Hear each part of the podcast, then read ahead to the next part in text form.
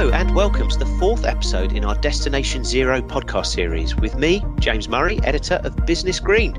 This is the first part of two deep dives that we're going to be undertaking into the innovative technologies that could be pivotal to delivering net zero emissions by 2050. Now, we're all familiar with renewable technologies, from wind farms to solar panels and the like. However, independent experts, including the International Energy Agency and the UK's Committee on Climate Change, have repeatedly said that other solutions are going to be needed.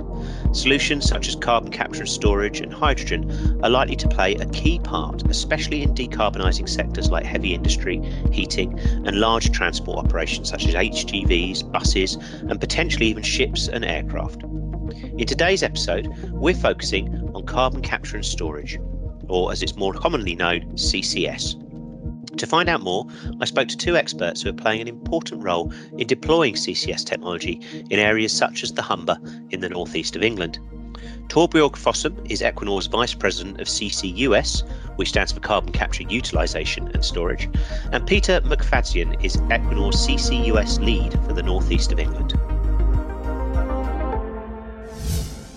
Let's start with first principles. For, for those who don't know, what is CCS? To explain that very simple, it is uh, a climate mitigating tool and it's about capturing CO2 from the emission source and then store it deep into the ground. And by doing that, uh, you prevent the CO2 to reach the atmosphere and then contribute to limit global warming.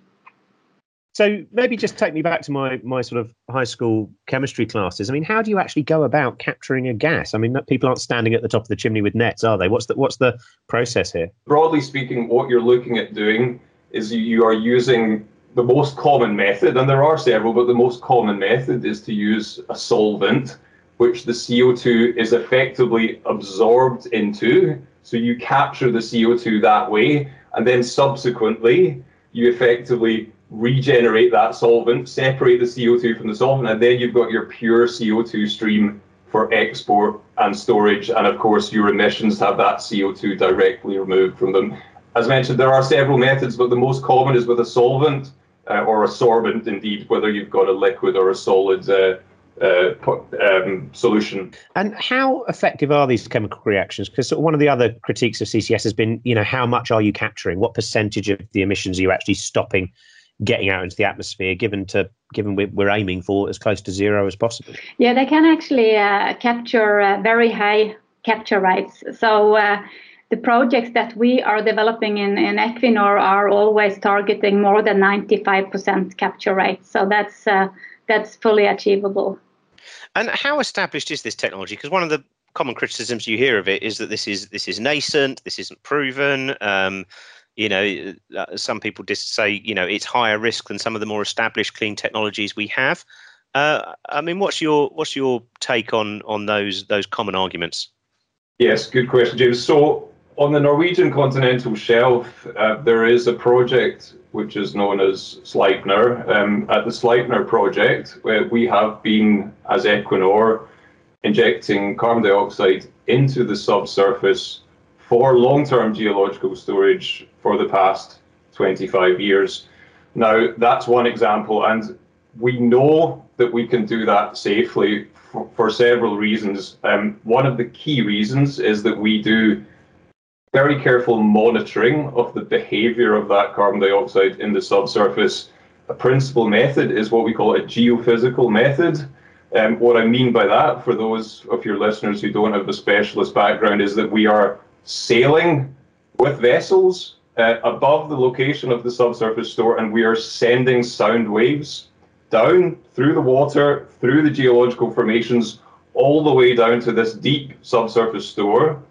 Those sound waves are then reflecting back up, and we record them. And within the information contained with that, within that recording, we are able to ascertain where the CO2 is stored within those geological formations and indeed confirm in a time lapse sense over that 25 year period that that CO2 has been contained safely within the subsurface store. There has been no leakage of that CO2 to the seabed. And of course, we also have an obligation, you know, whether in Norway or the UK or anywhere else where you're doing carbon capture and storage, to demonstrate to the regulator, you know, that you have that containment, that the CO2 is staying where you said it was going to stay. And so we have, uh, as I say, a quarter of century of proof that we can do exactly that. And it's very much regarded as proven safe technology that now has the potential to expand globally and make a significant net zero contribution in so doing. And, and one of the alternatives we're hearing from to storage now is um,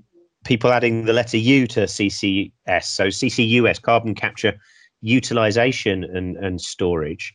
Um, again, could you just maybe give give the listener a, a bit of detail on, on what that entails and, and why it could potentially be so important to this this fledgling sector?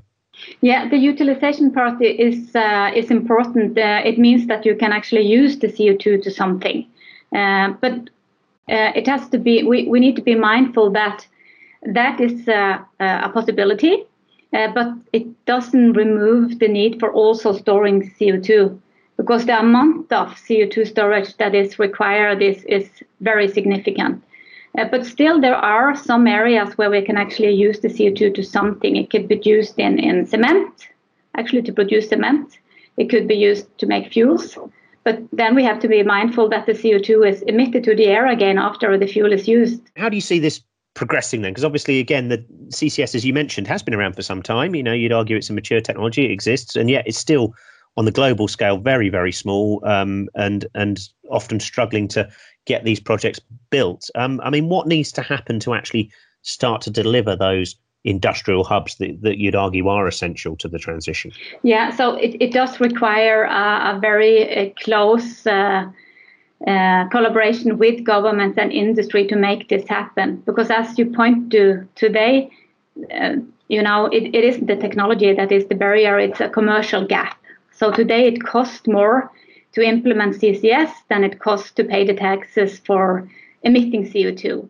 So for the first projects, there is, you know, there is this commercial gap that needs to be closed. But we believe that uh, this gap will uh, will be reduced and closed towards perhaps 2030. And that is because the cost of emitting CO2 is really increasing. We, we see that today uh, also. And then also the cost of CCS will come down as a consequence of industrialization, economy of scale, and technology improvement. So to close that gap, uh, we need to work together, industry and governments, um, and find the solutions to, to make sure that we can realize these first and pioneering projects that needs to pave the way for the commercial market. So we have this technology, we have this potential, and yet, it, I mean, it's fair to say the sector hasn't grown as fast as some other clean technologies um, over the last decade. And you know, we've seen the boom in the renewables market, more, more and more progress in smart grids and electric vehicles and the like. And yet, carbon capture and storage is still a relatively small sector. Uh, why do you think that is, and what's needed to to now as you say, given we have the technology to start to deploy it at scale? I think primarily what you need is progressive political support in order to bring carbon and capture carbon capture and storage up to the commercial scale that the world requires it to be at you know and i think the uk and norway are both great examples of this whereby you have governments putting very substantial financial support behind uh, CCS projects and designing business models that enable companies such as the company I work for to have the investment confidence to execute these projects, which ultimately cost billions of pounds. For example, if I use the Northern Endurance Partnership as an example. So these are huge investments that require state support to, to, to really get the industry growing and then in the fullness of time, for example, as the carbon uh, emissions trading schemes become more globally mature, you can get to a point where this business can survive in, a, in an unregulated sense as well. But of course, that's to happen in the fullness of time. We've seen, for example, the way the offshore wind industry has grown through initial subsidies to become much more profitable and competitive with time. And we would expect carbon capture and storage in many ways to, to follow a similar trajectory to that. Is there a sense then that carbon pricing policies are absolutely key here? Because because without those, presumably it would just always be more expensive to to capture the carbon. Without those, you could just emit the carbon, and that would be the cheaper option. Uh, is it right to say that sort of CCS deployment will ultimately, in some ways, go hand in hand with getting a, a higher and more credible price on the carbon that industrial plants and power plants emit. Yeah, I would definitely say so. And there is another factor as well, and that is that um, we do see a potential for a market for low carbon products. Uh, so, I mean, if you are uh, if you are, for example, a steel producer or a cement producer, uh, if you decide that you want to sell clean steel or clean cement, the cost of your steel will increase quite significantly. But if you look at the end product where the cement or the steel ends up, the cost of that product will only increase one to two percentage. So I can take an example uh, I find quite illustrating. If you if you um, if you if you w- would like to move to uh, to sell low carbon steel, that you will then see a material cost on steel increase as much as 50%, as an example. Uh, but then the steel material goes into an end product, which could be a car. And, and if you use one ton of steel at a 50% higher cost, this will translate into an increase of the car of 200 euros only. Mm. And I mean, I mean, if you if you look at the uh, at the um, customers today for cars, they are willing to pay more for another color on the car. They are willing to pay more for leather, leather seats. And I, I certainly think that there are uh, customers that wants to, to, to, to pay a little bit more to make sure that the, the that the car is um, produced from clean material. So we do expect also that market to grow. And you've heard this argument; it's quite widespread that we don't want to be increasingly um, reliant on gas at a time when gas prices are very volatile. So, you know, some people have suggested CCS is, is if it has a role to play, it'll be a small one, and others have argued we don't need it at all. Uh, I mean, as someone who works in the sector, I mean, what's your response to that that argument that yeah that that we don't necessarily need this technology to get to net zero? Well, the first thing I would say is if you look at neutral observers, for example, the International Energy Agency and the scientific consensus surrounding their reports, is that everybody um, is off the view that CCS is an essential uh, uh, component in your toolkit in order to get to net zero. And I'll explain some of the, the reasons for that, if I may, James. We talk about industrial decarbonisation at scale when we're talking about that, oftentimes we're talking about the so-called hard to abate sectors. Now, these are sectors which require a lot of heat to function. Examples are power stations, they might be steel plants, they might be cement plants. So, in order that society doesn't grind to a halt, we all know we need to continue producing uh, steel, cement, power. Um, these industries need a mechanism to survive, and the mechanism to to uh, to make these industries compatible with a net zero future is, is to capture their emissions and store them over the long term, geologically speaking. So that ena- that enables those industries, it enables society to keep progressing. There's at least three options here for carbon capture and storage. There's there's that industrial decarbonisation, direct decarbonisation of those industries. Uh, there's there's sort of into backing up the grid a little bit and providing a bit more resiliency to the grid through some power plants. And then also you have this hydrogen production option. So whatever the mix is, you're likely to need it somewhere would, would be the view.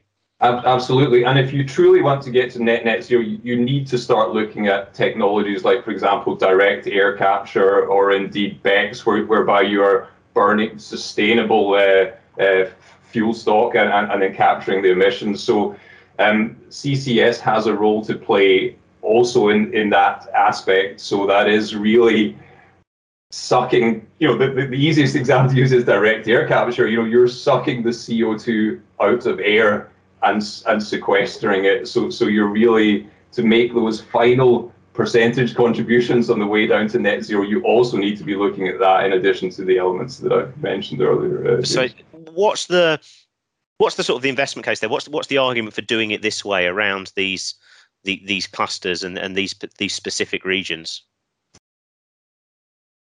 Doing carbon capture and storage, as we've mentioned, is it's not a cheap business. So you want to make sure that you're getting the maximum bang for your buck, particularly when you're in a partially state subsidized environment.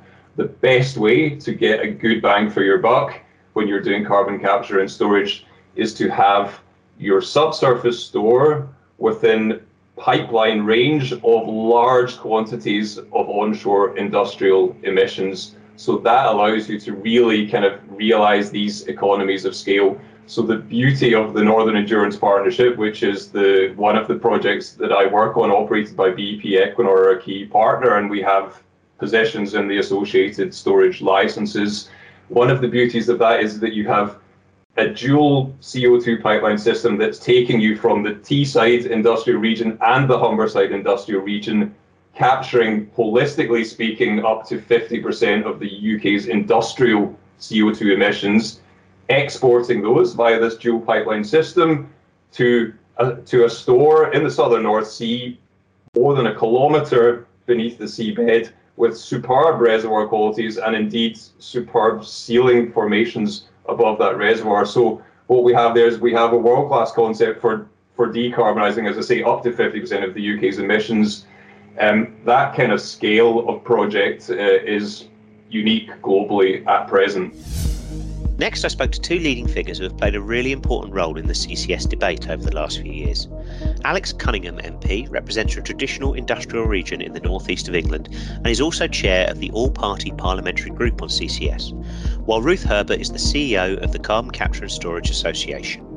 I started by asking them why this technology is so important for regions such as Teesside and the Humber.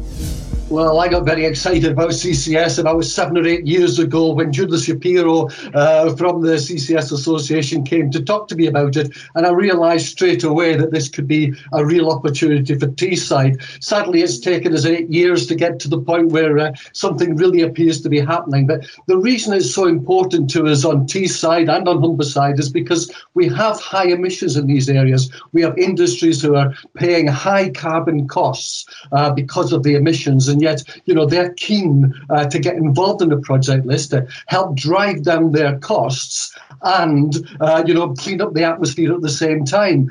But the great extension to this, or several extensions really, the great extension is that other organisations which their processes actually result in emissions could end up coming to Humberside or Teesside because they could be they could come carbon capture ready and uh, they could set up their new complexes and feed the carbon straight into the new system and get it buried down uh, uh under the uh, under the North Sea, and uh, they would make uh, considerable cost savings by producing their materials on Teesside or Humberside rather than somewhere else in the country. What is needed to build that business case and, and, and get that support from government that will allow, you know, as I say, this really wide range of projects in two or three regions across the UK um, to actually start making final investment decisions and get get building? Yeah, so I mean, I think it's a, it's a couple of things. Um, I just wanted to reflect briefly on the point about what has changed. I think what has changed is the government's commitment to net zero by 2050, uh, and also the net zero strategy. Um, following on from the 10 point plan that um, that was issued in, in November last year, the, the net zero strategy sets out the role of CCUS in uh, achieving net zero by 2050 and some really kind of challenging targets. Um, so um, we really welcome the increased ambition uh, of 20 to 30 million tonnes a year being stored by 2030, rising to 50 million tonnes a year being stored by 2035. Um, this really shows the vital role CCUS will play where we are at the moment, obviously, is two two clusters have been announced as moving forward now, and what's really critical for those clusters is um, clarity on all the detail of the business models, which are going to support uh, those projects in, to make their final investment decision. So at the moment, there's the regulated um, asset model for the transport and storage infrastructure. And as Alex said, that, that needs to come first um, so that that infrastructure is there to take away the CO2. Um, but in parallel, uh, the government is also running a competition which is open at the moment for phase two projects, uh, so further emitter projects to apply to connect to those clusters later in the decade. So uh, it's both clarity on the detailed risk reward structure for the transport storage infrastructure, which is basically the, the backbone for, the, for this, but also clarity for the emitters on how they will recoup the additional costs of operating with carbon capture. Why do you think that maybe CCS has struggled to make this progress sooner? Uh, you know, we've we've seen a kind of revolution in renewables globally. We're seeing rapid change now in the electric vehicle market. Yeah, I mean, that's, I think that's a great question. And, uh, you know, the CCS Association uh, were banging the drum on this, uh, you know, well over a decade ago, uh, trying to make uh, policymakers sit up and take note.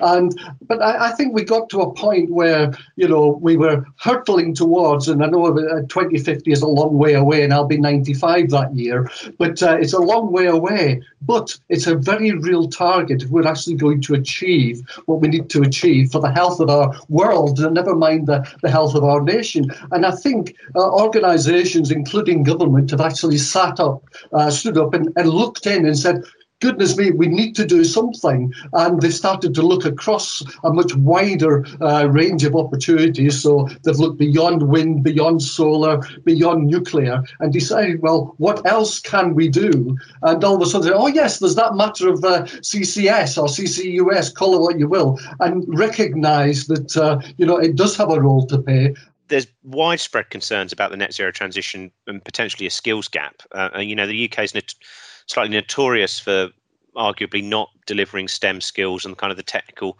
and engineering skills we need for projects like this at the scale that's necessary.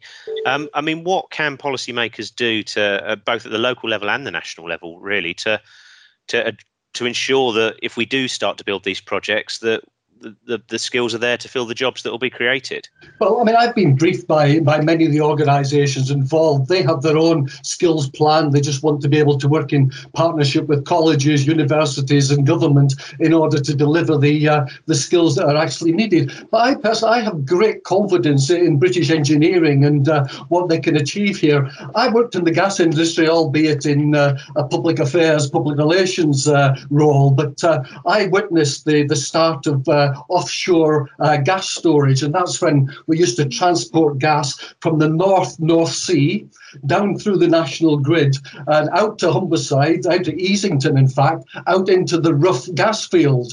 Uh, sadly, that uh, that storage has been lost in recent times.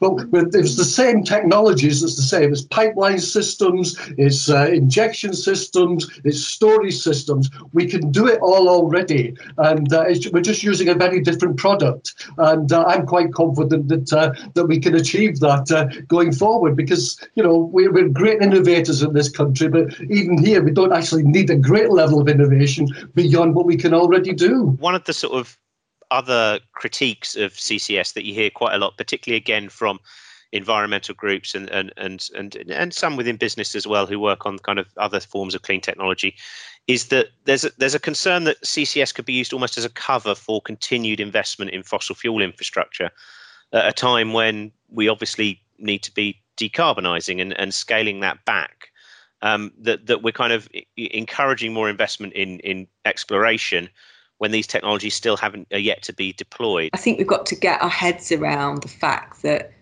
that yes, those people currently are employed and, and, and are working for fossil fuels industries who, you know, have you know are, have been criticised. But I think I think if you think about, I mean, when I go to talk with say, developing countries and other countries that are looking at how to put together their national decarbonisation plans, um, they're realising more and more that they're going to need CCS as well um, for, for decarbonising the heavy industry and other things. And they've got to phase down fossil fuels and they're looking at how to do that. And CCS is, is part of that. How big is the potential economic upside if you get this right? And how important is it that these projects are located in regions that you know have had economic challenges in the past have had deindustrialization previously and and sort of some of the the economic and and, and job impacts that have gone with that?